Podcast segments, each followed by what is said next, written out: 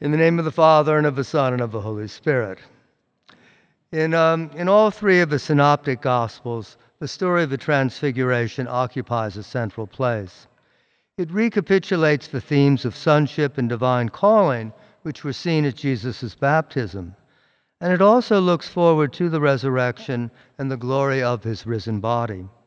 But the Transfiguration also has deep connections to the 40 days of Lent. As we heard last week, just after Jesus was baptized, Satan took him up a high mountain and offered him all the kingdoms of the world, if only he would worship him. But Jesus answered, You shall worship the Lord your God, and him alone you shall serve. Now, in the story of the Transfiguration, Jesus again ascends a high mountain, Mount Tabor in Galilee, with his three closest disciples, Peter, James, and John. And there he undergoes a change in appearance. His face shone like the sun, and his clothes became white as light. He was seen conversing with Moses and Elijah, two of the greatest figures in the history of Israel, who symbolize the law and the prophets. Significantly, both Moses and Elijah are associated with mountains, notably Mount Sinai or Mount Horeb, as it is called in the Elijah cycle. Both Moses and Elijah had experiences of 40 days fasting. Moses on Mount Sinai before he received the Ten Commandments, and Elijah on his journey through the wilderness to Mount Horeb.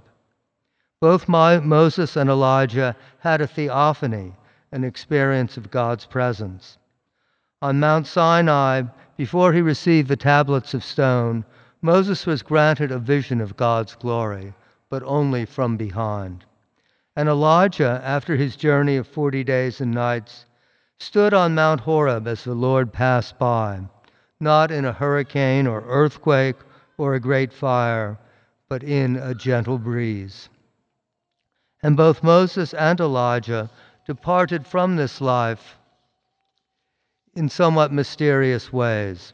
Moses died in the mountains of Moab, overlooking the promised land, and it is said St. Michael and Satan contended over his body. And Elijah was taken up to heaven in a chariot of fire. The stories of these two great figures of salvation history help support and illuminate the mystery of the Transfiguration. There the Lord appears in a great cloud, representing the Shekinah, the inaccessible dwelling place of God, and it overshadowed them, and a voice was heard from the cloud proclaiming, This is my beloved Son, with whom I am well pleased. Listen to him. This episode of the Transfiguration prefigures, as I said, the resurrection and ascension, showing Jesus in his heavenly glory as the true source of salvation and as the incarnation of divine love. We recall that in the Sermon on the Mount, Jesus said he had not come to abolish the law and the prophets, but to fulfill them.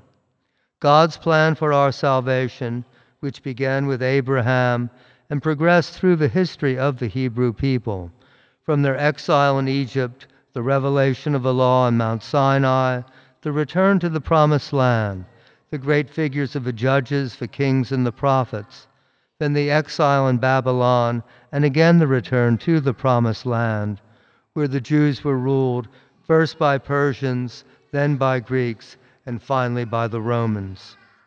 This salvation history finds its true meaning in the life and teachings, and above all in the person of our Lord and Savior, Jesus Christ.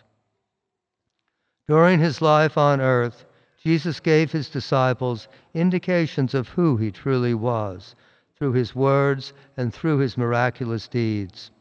But on this one occasion of the Transfiguration, he showed himself to them in his heavenly glory. By this sight and by the sound of the Father's voice from heaven, his divine origin was made manifest. And so too he helped prepare and strengthen his disciples to face the challenges ahead his coming death and resurrection, and their own persecution and eventual death.